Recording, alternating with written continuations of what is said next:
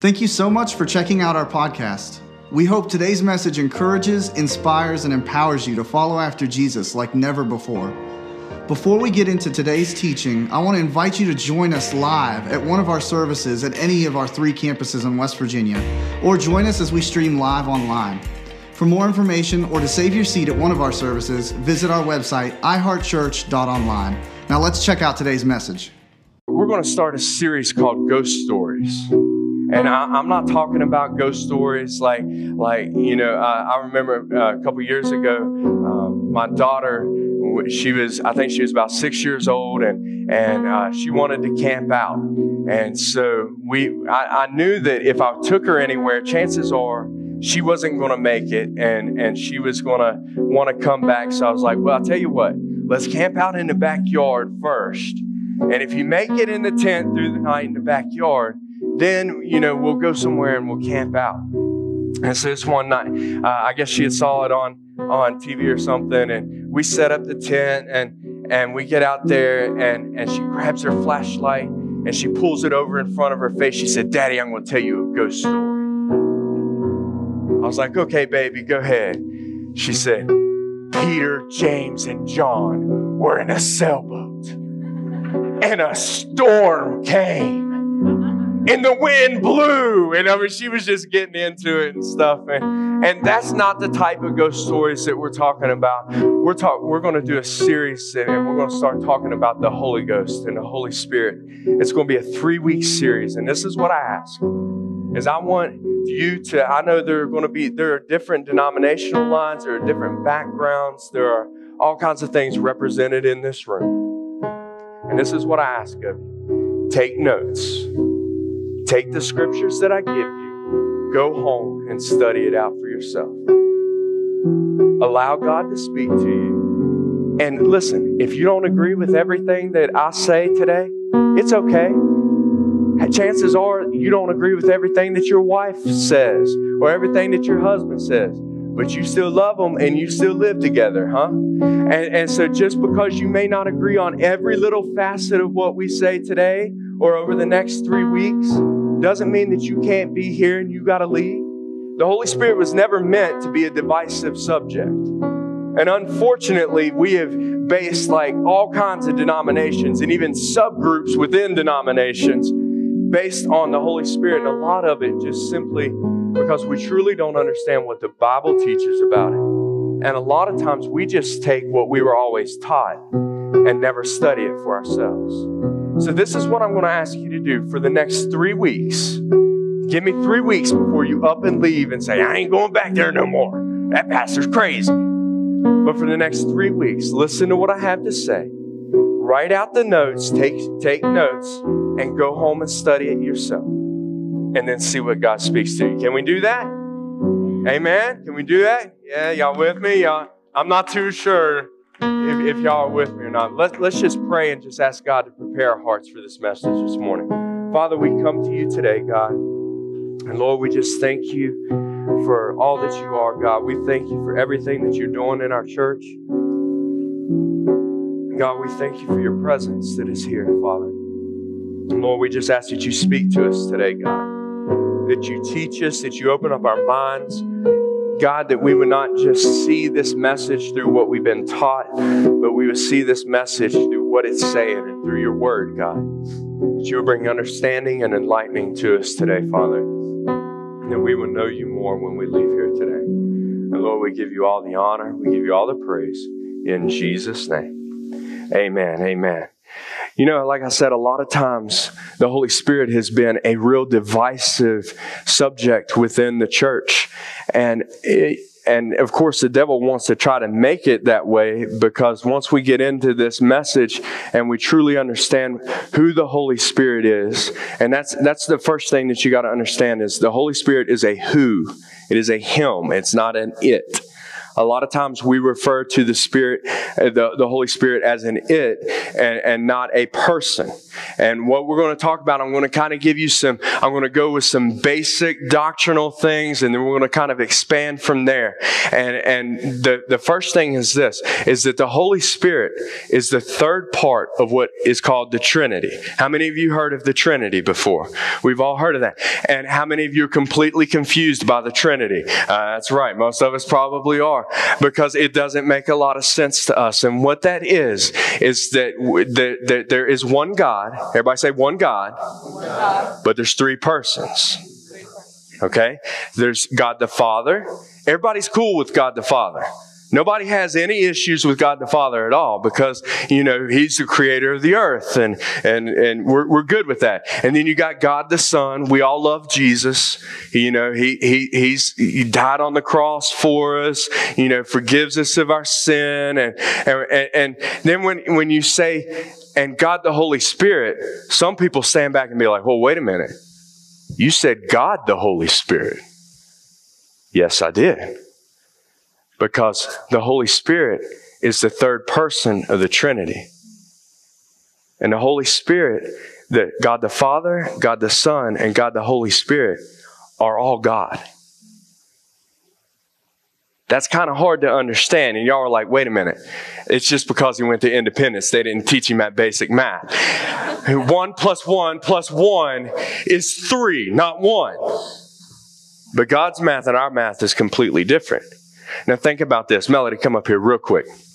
She didn't know I was going to call her up here, but I, I, I want to use this illustration because when I was thinking about this, a lot of times we understand this. You know, this is my wife.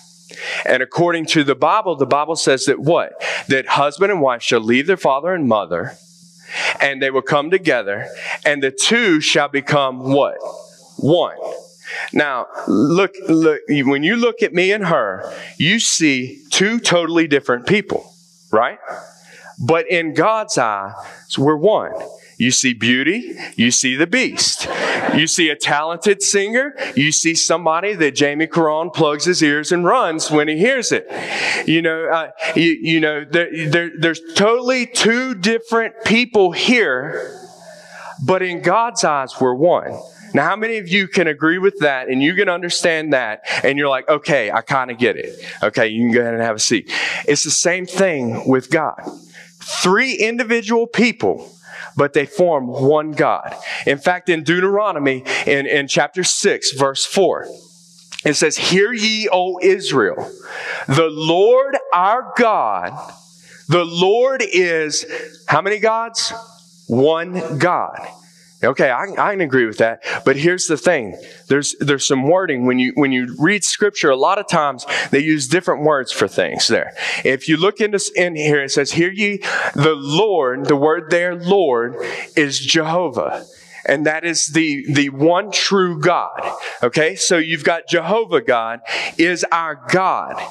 And that kind of sounds a little bit redundant because the God is our God, but there's a difference there.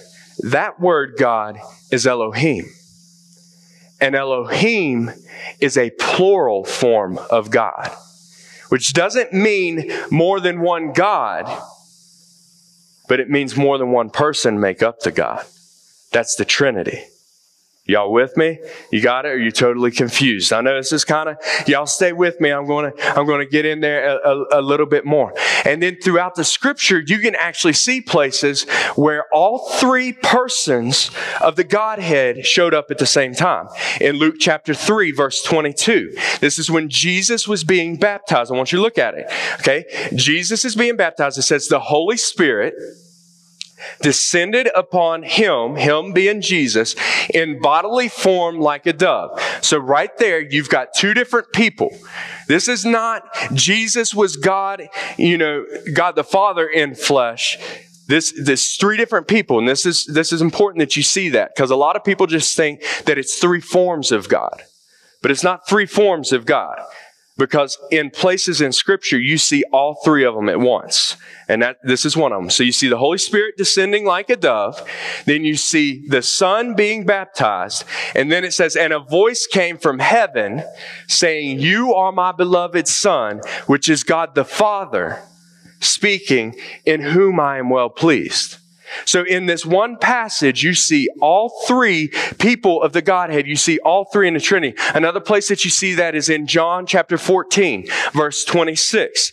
It says that I will ask in the eyes Jesus. This is Jesus teaching on the Holy Spirit. And we're going to go to this passage here and we're going to study this a little bit more to see what Jesus says about the Holy Spirit. But it says, I, which is Jesus, will ask of the Father which is the Heavenly Father. So that's two different people.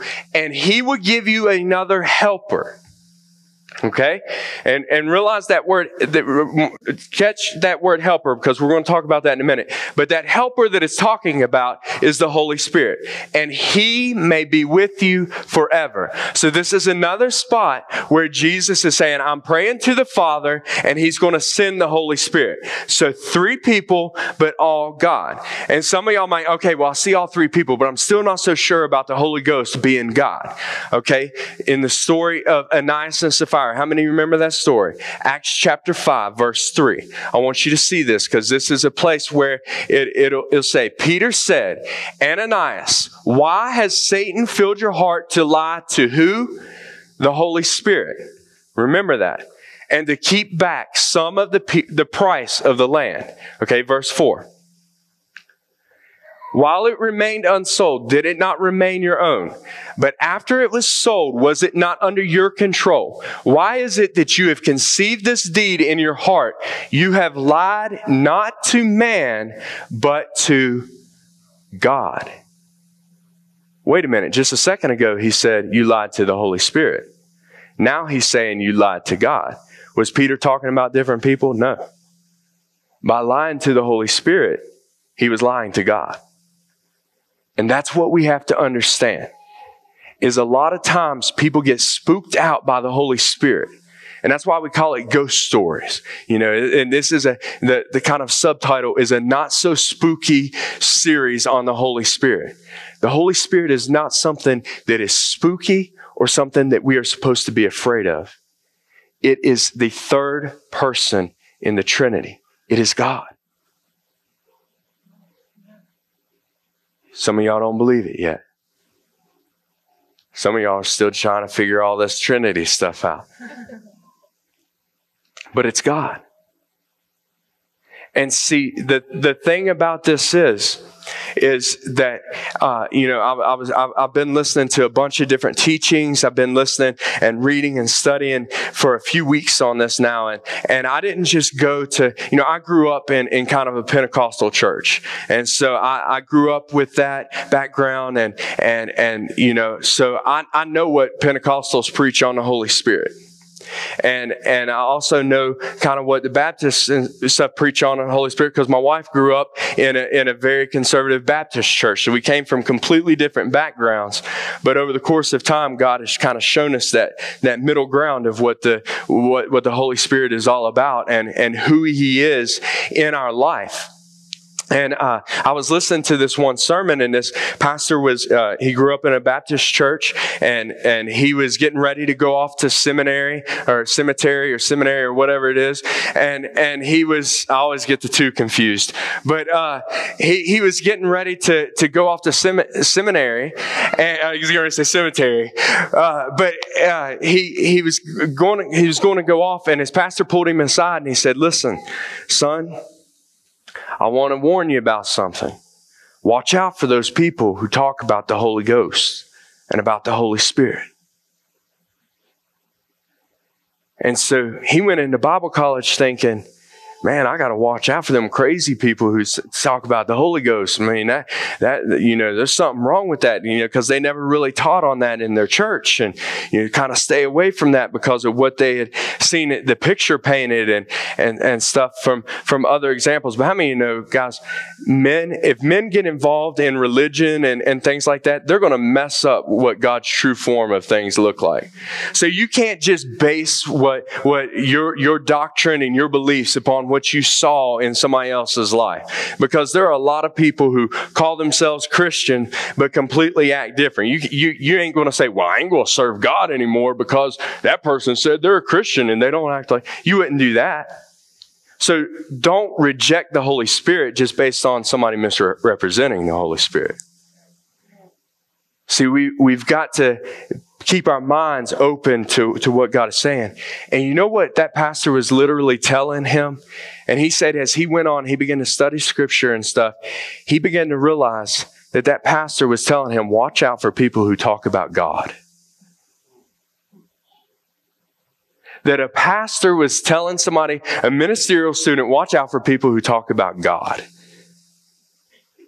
And he said he realized that they had missed it. And so when I when I studied all this, I listened to I listened to a Baptist preacher preach on the Holy Spirit. I listened to a Presbyterian preacher preach on the Holy Spirit. I listened to interdenominational. I, I listened to everybody to kind of get their views, go back, research it, study it, because I wanted to get a total context, not just from my background, but from other people's background, and see what they're teaching, and go reference the Scripture. And that's why I tell you, take these scriptures and go do that for yourself.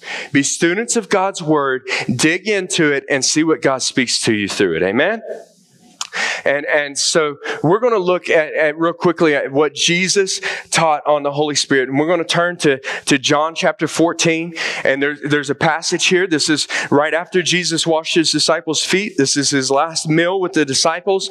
And so Jesus is kind of uh, wrapping up some things and, and finalizing some teachings and, and laying some groundwork about the things that are to come. And, and so chapters 14, 15, and 16 are a lot about the last things, and that's where Jesus really began to teach about the Holy Spirit himself.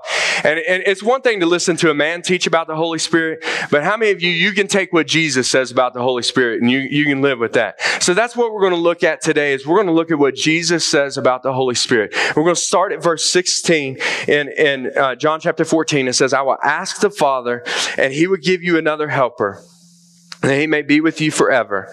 In verse 17, it says, The Spirit of truth, whom the world cannot receive, uh, because it does not see him or know him.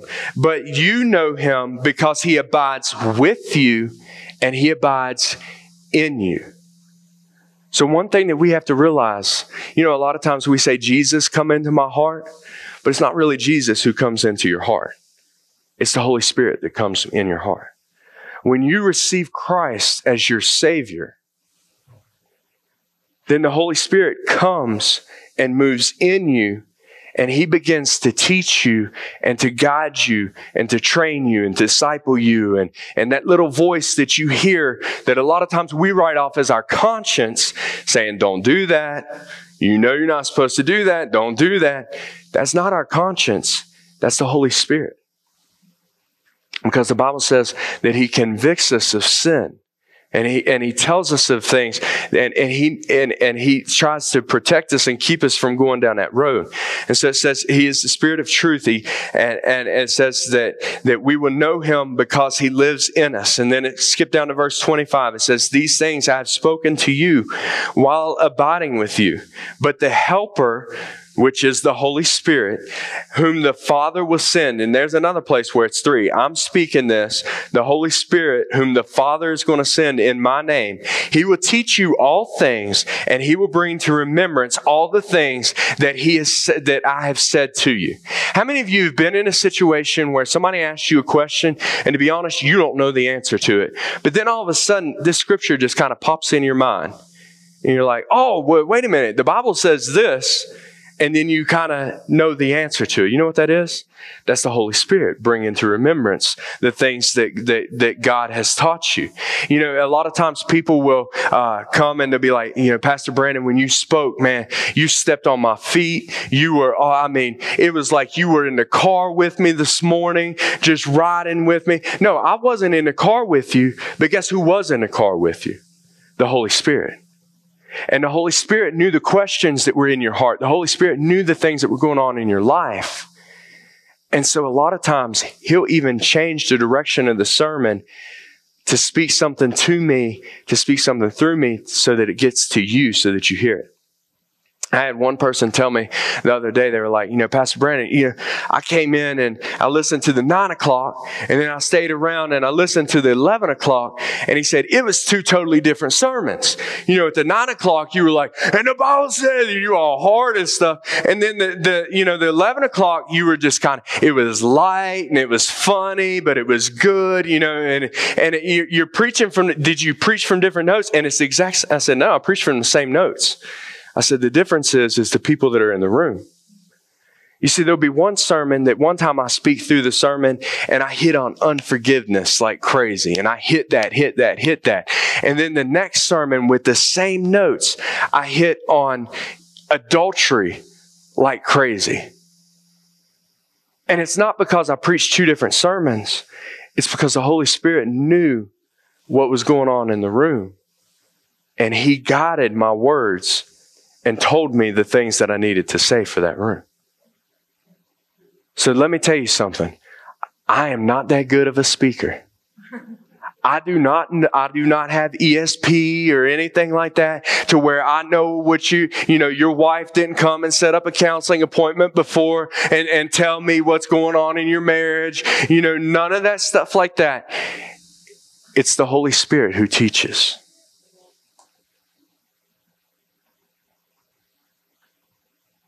Does that scare you?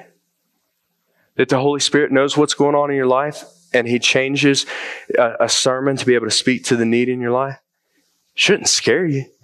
It should excite you that God cares that much about what you and what's going on in your life.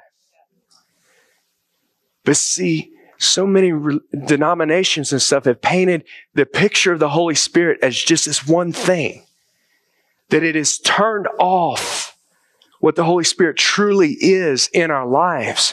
And, and some of us, because of our backgrounds and because we've either seen the things of the Spirit completely abused and misused and everything, we're turned off to it, or because we're, we're just kind of, we're, we're always taught that's of the devil, stay away from that stuff. You know, we're turned off to it. But the whole thing is, is that is the form of God that we have on earth with us today. And no wonder the devil wants us to be afraid of it. No wonder the devil wants to cause confusion with it and stuff because it, it, it takes us away from the very thing that empowers us to live a life free from sin, that empowers us to to learn and to, to grow in, in, in, God that empowers us to have, have life and, and have it abundantly, to, to have that Zoe life that we talked about a couple weeks ago that comes through the Holy Spirit.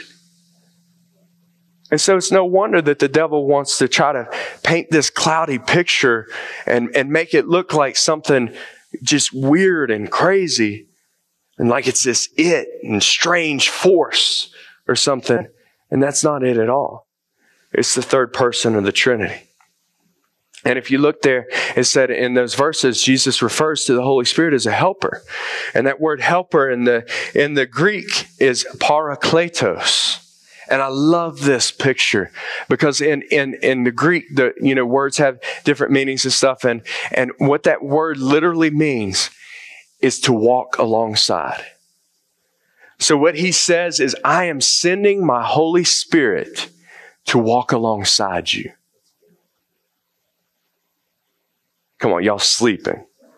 I just said that if you are a Christian, then the Holy Spirit of God, God Himself, is walking alongside you throughout your day. So when you think that nobody sees what's going on, some of you think you're getting away from with sin and stuff, uh-uh, the Holy Spirit is right there beside you. For those of you who think that you're left all alone and nobody cares about you, no, the Holy Spirit is right there beside you. For those of you who think that you can't win, that you can't conquer the sin, that you'll never be able to be different. Wrong. The Holy Spirit is right there inside you and beside you to empower you to live the life that God intended for you to live. So why are you afraid of Him? It's God. It's, it's here to empower us to live a life, to teach us. And it goes on in John 15, uh, it says that, uh, well, uh, let me just, I, I had this picture yesterday of of uh, this. Uh, my daughter, we went to Babcock, and we she was doing the monkey bars, and she was going across the monkey bars over and over again, and and and she is like the monkey bar queen. I mean, that girl can fly across the monkey bars forward, backwards. I mean, I've got videos like she just flies across and then straight back, you know, not even stopping. And and but yesterday she was going across the monkey bars, and she did it a few times, and everything was good, you know, and then she went across across and she got about halfway and she slipped and she fell. And then she kind of sat back and was like, you know, okay. And I was like, come on, baby, just get up and go do it again. So she went and she started doing it again and she fell again. I was like, it's all right, baby, you can do this. Go, go do it again. And she jumps up and, and the third time she goes and does it, when she reached out, she, I guess, was swinging too far and her knee came up and popped herself in the face and she fell down. And she, from that point on, she would get to the first thing and be like, I can't. I'm afraid. I can't do this. I can't do this. And so I walked over beside her and I said, Come on, baby, daddy's right here. If you fall, I got you. And I just had my hands right there underneath her. And at first she didn't want to do it. And so I was like, baby, God has not given you a spirit of fear. You can do this. And, and, you know, you can do all things through Christ. I'm giving her scripture and stuff. And, and, and then finally she's like, you're going to hold me? I said, baby, I ain't going to let you go. I got you. And I held, I kind of just held her feet just a little bit lightly. And she went back across and she made it across the bunkie bars again. And she jumped down and she's like, yeah, Nana, did you see that? I went across the monkey bars. And when I did that, God stopped me and He said, That's what my Holy Spirit does. When you think you can't do it, because of the past, because you fell in the past. I'm there telling you scriptures. No, you can do all things through Christ who gives you strength. It, who the Son is set free is free indeed. I, you know, and, and, and start painting this picture because that's what the Holy Spirit is there to do. He's like, no, you can do this. Come on. You've done it before. You did it before. Now you can do it again. Come on. I'm right here with you. I'm not leaving you. I'm going to help you through this. I'm going to help you make that change in your life. You're not on your own because that is what Jesus sent the Holy Spirit to do was to come alongside us and to cheer us on and to bring it to, to uh, you know, encourage us and to be there when we fall. And I love that picture because I know there's so many new Christians that as they start walking, they, and they fall, they feel like failures. And the devil is quick to be there and be like, see, you ain't even saved. You, you call yourself a Christian. Look at what you just did. But we need to be there and know that the Holy Spirit is also there. And we need to listen to what He says. Get up. Confess your sins. I'll cleanse you of your sins. You know, come on. You can do it. Come on. I'm here with you. you know, and encourage us to get up and to walk. See, the Holy Spirit also teaches us in John 15, 26 it says when the when the helper comes i will send you uh, whom i send from the father. That is the spirit of truth who proceeds from the father. He will testify of me. In john 16 7 it says but I, I will tell you the truth. It is to your advantage that i go away because if i don't then the helper will not come to you.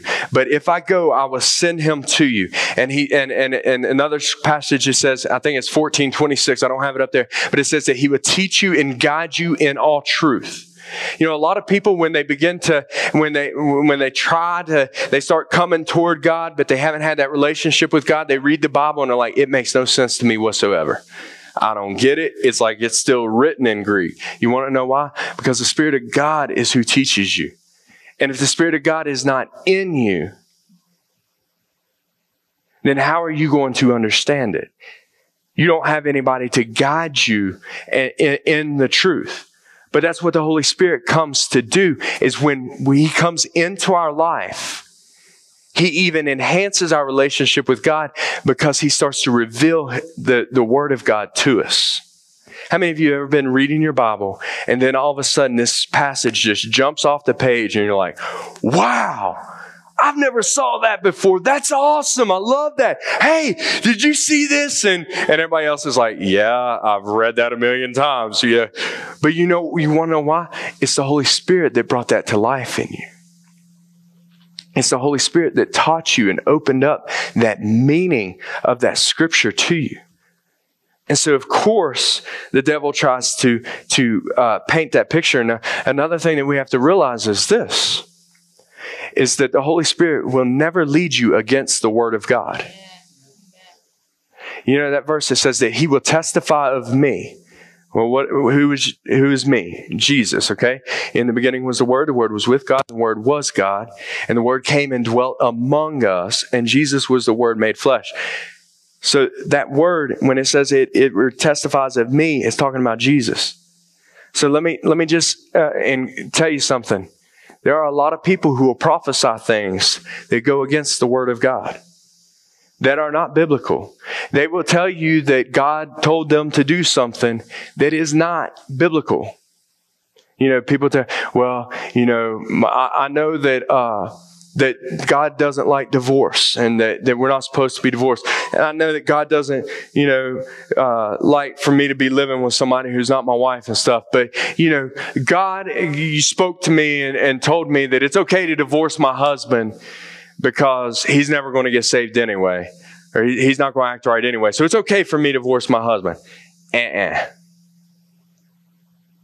The Holy Spirit will never lead you against the Word of God. Well, God knows my heart, so it's okay for us to live together even though we're not married. No. Because the Holy Spirit would never lead you against the Word of God because they're on the same team. They're the same person. You know, if I make a decision, I'm not going to come back in, in two seconds and somebody asks, asks me a question and I give you a completely different answer, another different answer, another different answer. Uh, you know, because I'm the person making the decision. That's the thing, and that's how it is with the Holy Spirit. You know, when they when the Word was written out and the standards and everything, He was there from the beginning, and that and and He holds true to the Word of God. And like I said earlier, you know, a lot of times people try to put the focus on one thing and lead us away from the Holy Spirit. And the devil wants to make the Holy Spirit look like it's something that is weird or something that is just crazy or, or that's unattainable. And, you know, well, that's just for certain people and, and, and all of that. But that's not true. The Bible says that, that if you are saved and you're a Christian, then the Holy Spirit is what comes into your life. Okay. So every Christian can have the Holy Spirit in their life. Now, there are denominations who have made the Holy Spirit about one thing. And they make it about the force and the power, or about tongues, or, or about one focus of the Holy Spirit. And when you do that, you limit who the Holy Spirit is. You basically, in, in some people's theology, it's like this. Okay, God created the earth and made everything work, and, and Jesus died for us, so He's cool because of our sin. And, and the Holy Spirit is only there to give us the gift of tongues so that we can pray in tongues. And if you're not filled, if you don't pray in tongues, then you're not filled with the Spirit. That's not biblical at all because tongues is just one of the gifts of the spirit. There's actually more evidences of the spirit. Not you know i think about somebody like billy graham who never spoke in tongues in his life but who has like millions of people who came to the lord through his ministry.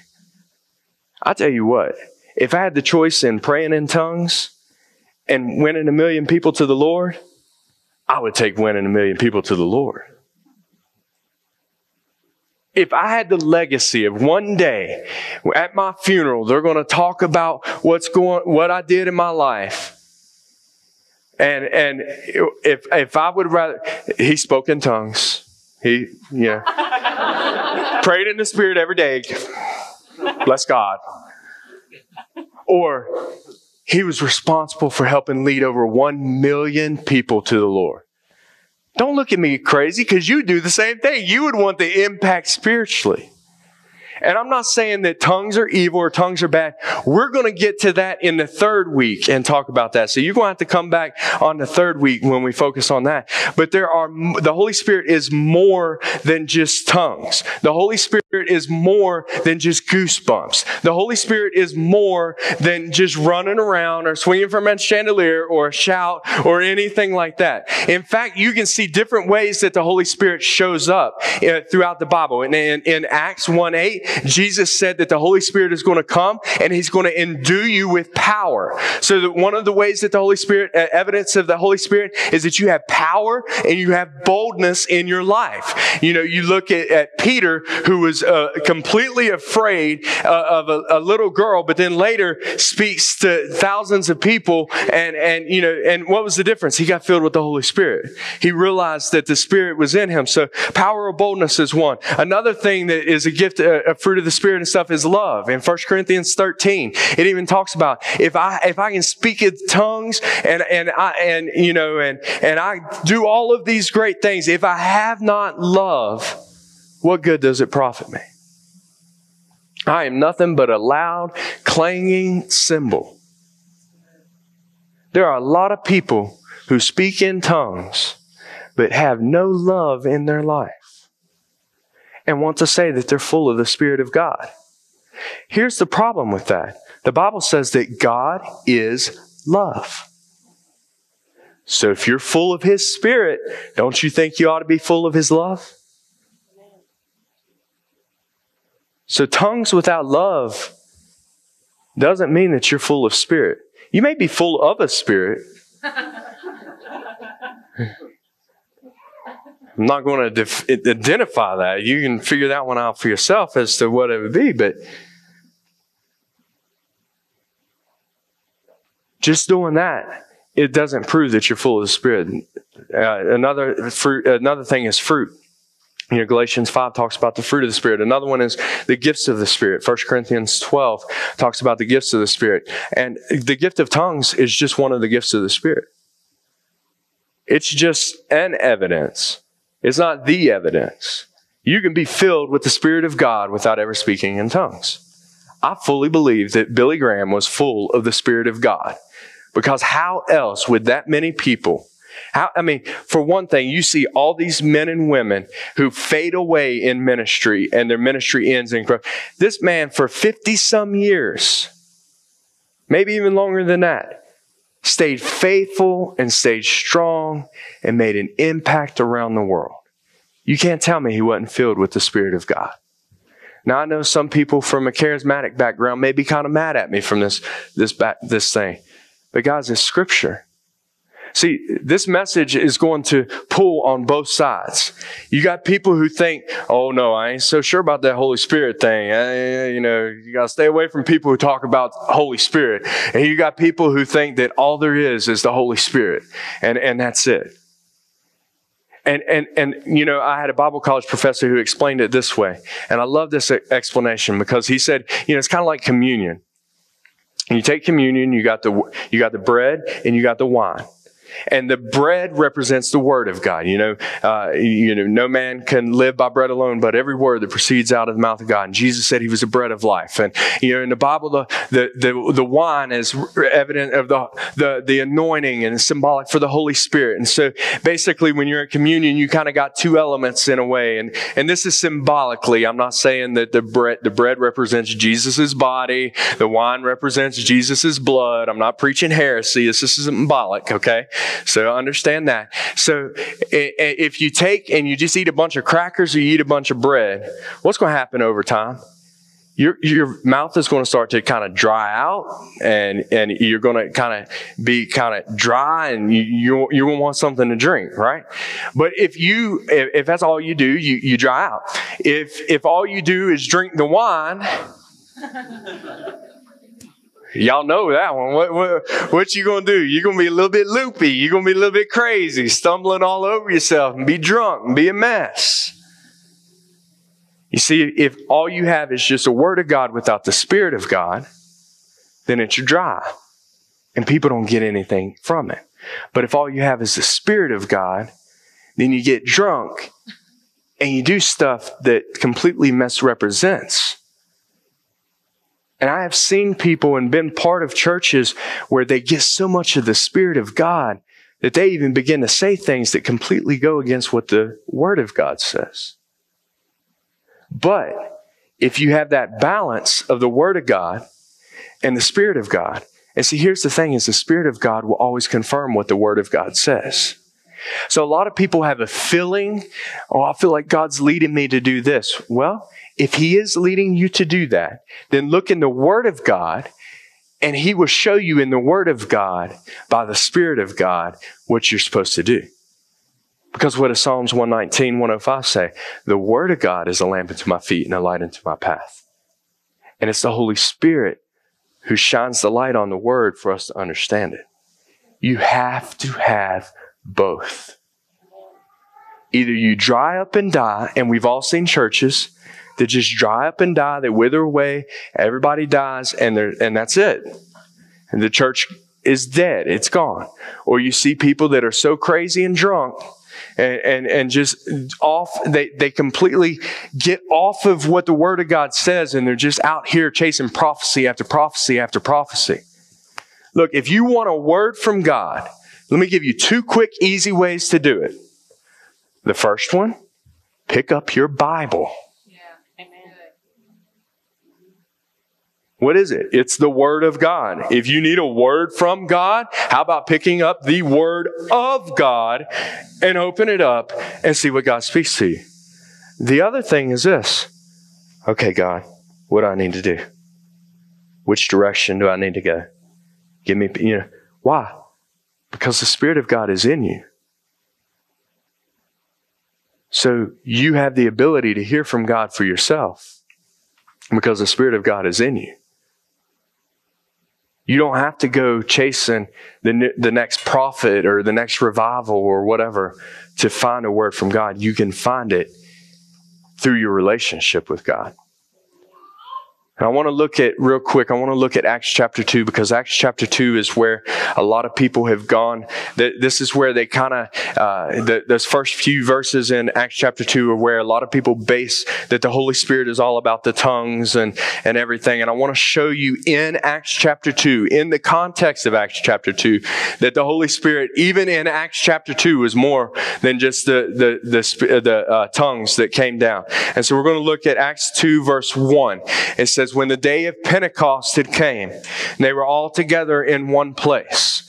And says, suddenly there came uh, uh, uh, a, a heaven, a, a and suddenly came from heaven a noise like a violent rushing wind, and it filled the whole house where they were sitting. And it appeared to them tongues of fire distributing themselves, and they rested on each of them. And they were filled with the Spirit, and they began to speak with other tongues as the Spirit gave them utterance. So this is where a lot of people kind of base that whole the whole denomination and whole belief of just the tongues thing is from this, because a lot of times what they use is they think that there's a principle principle in, in, in studying God's word that is the principle of first mention. And so they look at this, and this was the first place where the Holy Spirit came down and showed up. So this is how the Holy Spirit shows up all the time. And they put God in that box.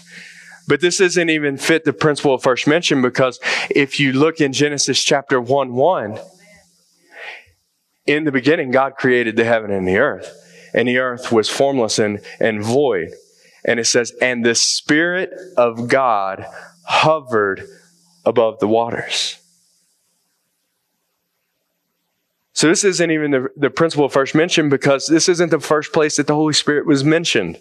Throughout the Old Testament, you see where the Spirit of God came upon somebody to, to complete a task and to do something. But then the Spirit of God would lift from them after they completed their task. The Spirit of God would come upon somebody to prophesy and then it would lift off. But here's the amazing thing that we have today. Because of the cross and because of the blood of Jesus, no longer do we have to have a relationship where the Spirit of God comes and leaves but the Spirit of God can dwell and walk alongside us so that every day of our life you can live in victory. You don't have to just live in victory on Sunday and then Monday be beat down by the world because the same Spirit that you feel in church is with you on Monday. It's with you on Tuesday. It's with you every day of your life throughout the week. He doesn't take a day off. He is always there to empower you. And that's why Jesus said, it's better for me to go away so that I can send the Spirit. Because the thing about Jesus is Jesus could only be in one place at one time. When he was on earth, if he was in this room, he could not be at another church. Can you imagine that you go to church on the chance that Jesus may show up at your church that day? But thank God that he sent his Holy Spirit. You, you, you get, I mean, there's what, six, seven billion people on the earth? Can you imagine if you had to wait your turn for Jesus to be with you? Most of us would never see him. And that's what he said. It's to your benefit that I go so that I can send the Spirit, so that he's not just with you, but he's in you. And so you look at that and and and and here in, in, in Acts, you see where the Holy Spirit came upon them, filled them with the Holy Spirit. But it didn't stop there. It goes on and you see Peter goes out. And in verses 14 through 21, Peter, you know, now has the boldness of the Holy Spirit. And he begins to teach and he begins to talk about, you know, uh, this is what th- these men aren't drunk, but this is this is what the prophet Joel said. And you know, that in the last days I will pour out my spirit upon all flesh. And he began to quote that. And then he goes on and he begins to quote uh, Psalms that David wrote. Now, what did we say about the Holy Spirit? One of the things that the Holy Spirit does is he brings boldness, right? So he brought tongues, that was good, but he brought boldness.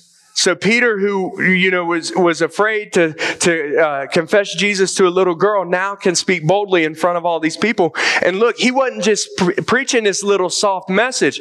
He was like, "This Jesus who you killed and you crucified." I mean, he's he's just basically throwing the whole murder of Christ on all these thousands of people. That takes a little bit of guts. Knowing that they just killed Jesus, they ain't afraid to kill him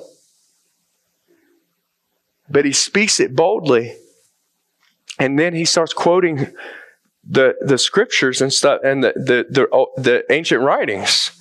So the Spirit of God brings to his remembrance. Remember, that's what Jesus said that he would do. And right here in Acts 2, you, you see that. He, not only is there tongues, but he gives you the boldness. He brought back the, the, the scriptures and things to remembrance. And then if you skip down to verses 37, the Holy Spirit brings conviction. It says that the men were pierced to the heart and, and they heard what Peter said. And, and then they came to him and said, Brethren, what shall we do?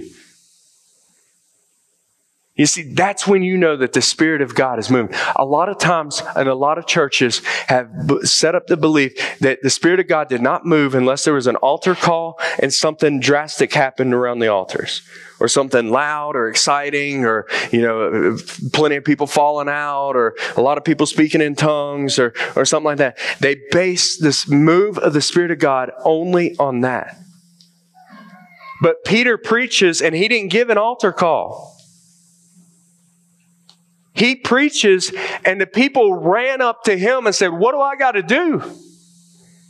And then he talked to them and he told them to repent and to be baptized. And it says that 3,000 people were added to the church that day. Can you imagine that? That in one week we have 3,000 people saved in, a, in one of our services. Can you imagine? I mean, most churches, if they showed up and they had 3,000 people in their service, man, they would be excited. But 3,000 converts in one day. What made the difference? The Holy Spirit moving in Peter's life. And Aaron, if you want to come on up, I'm going to close with this. If you look farther down in verse 42, I want you to see this because I want to show you that the Spirit is so much more than just tongues or just one thing. In verse 42, it says that they were continually devoting themselves to the apostles' teaching and fellowship, and to the breaking of bread and to prayer. You know what that shows? That when the Spirit of God came in their life, it brought faithfulness to God. They desired to spend time with God. They desired to spend time in church with the church, doing things, fellowshipping. You know, one of the things that people love about this church is because they feel like there's just this family feel. And and you and, and you can go and, and you have dinner with people and you just hang out and, and and you just talk about what God's doing and you talk about what God's showing you in the Word and stuff. And guess what? That's what happened on the day of Pentecost was it wasn't just the loud boom, but it was the continuation of the move of the Spirit of God, bringing a unity and a peace and fellowship and faithfulness to God and faithfulness to His Word and faithfulness to prayer. You know, some of you, before you went to church, but you never picked up your Bible except for on Sunday. But now you're in the Word and it's like, oh my goodness, did you see this? And you're starting to talk. Why? Because the Spirit of God is moving in this church. And a lot of times we don't even realize it. Because we have been taught that the Spirit only moves in the tongues or in the outward demonstrations, but the Spirit of God moves in so much more that fellowship, that unity, the faithfulness to God's Word. That's the Spirit of God moving. We've had 99 salvations in our church. That's the Spirit of God moving. Last week we baptized 24, and we baptized 80 people in our church since we started. That's the Spirit of God moving. I have had people say, well, you know, is your church spirit filled? Yes. Would y'all speak in tongues and run around the place? No. I mean, we don't. Well, that ain't spirit filled. Yeah, it is. Look, I'll tell you the same thing. I would much rather have newborn converts and marriages restored. We've had three marriages that had divorce papers signed and God completely restored it. Why? Spirit of God moving.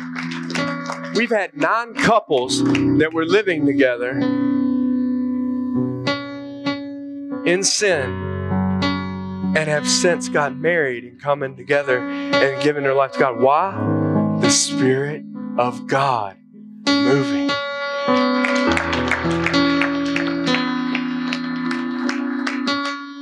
it goes on and it says that everyone kept this sense of awe.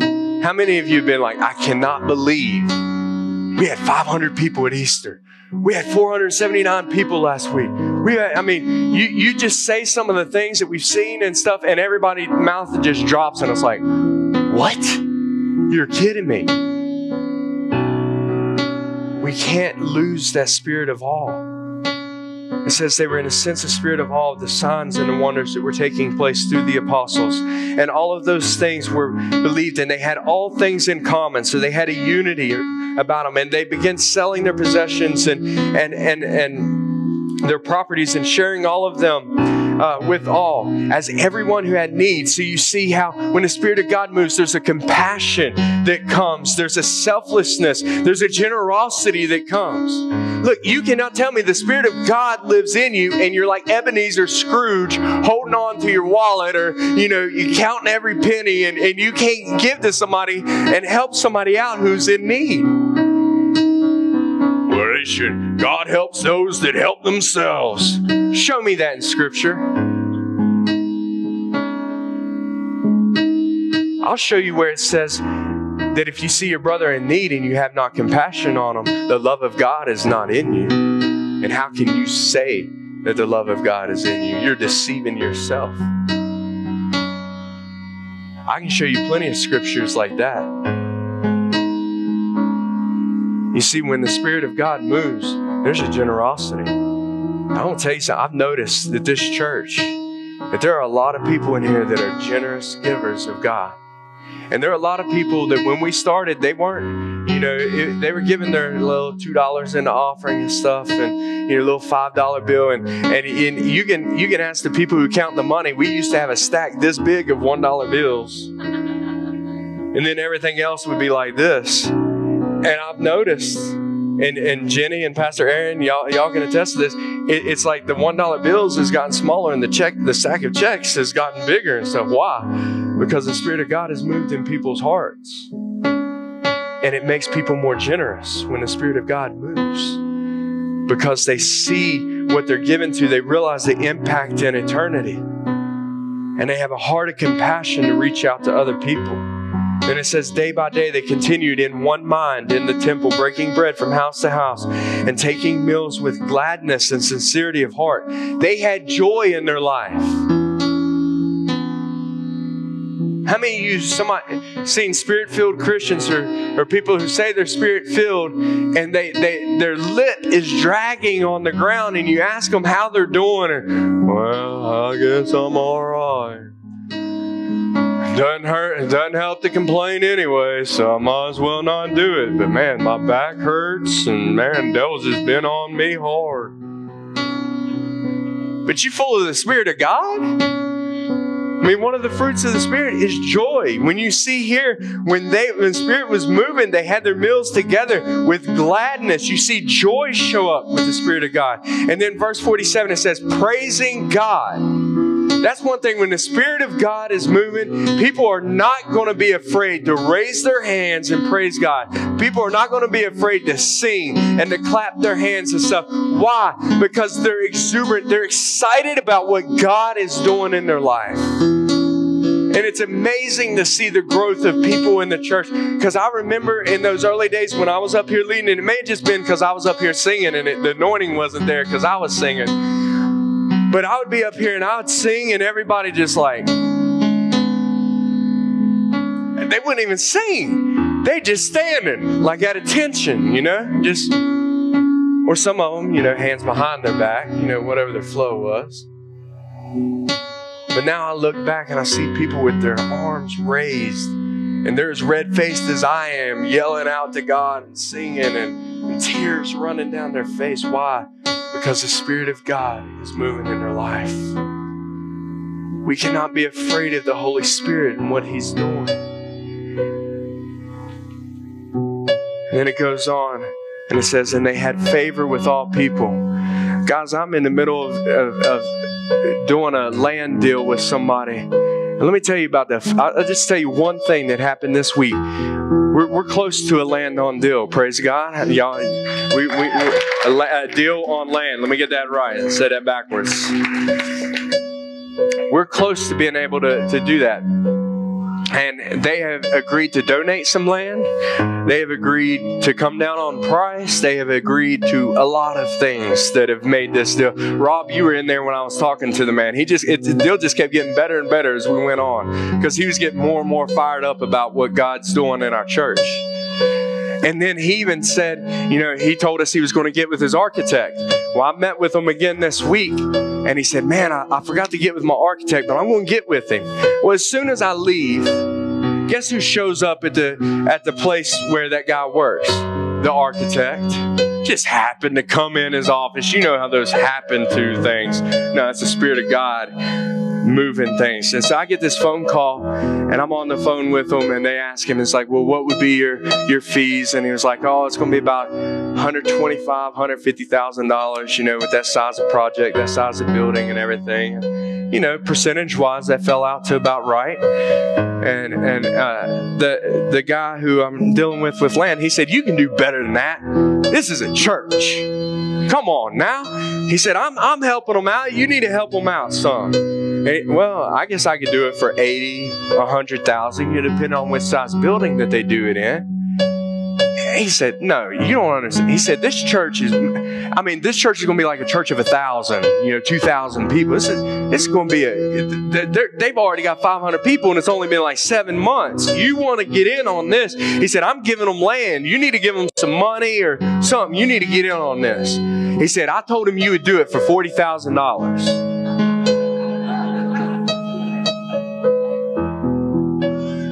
150. I told him you'd do it for 40. You know what the architect did? Well, okay, I'll do it for 40.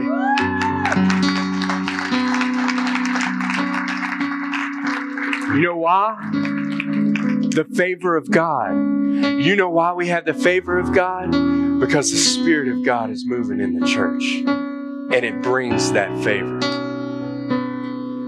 And the Spirit of God wants to move in our lives. And we've got to let down that wall and quit being so closed minded to the things. And, well, that's not what my granddaddy told me. Well, if your granddaddy always tells you exactly everything that's biblical, then that's fine. Your granddaddy probably told you there was a Santa Claus at one time, too. And if there's any kids in here that believe in Santa Claus, close your ears real quick. Santa Claus doesn't exist.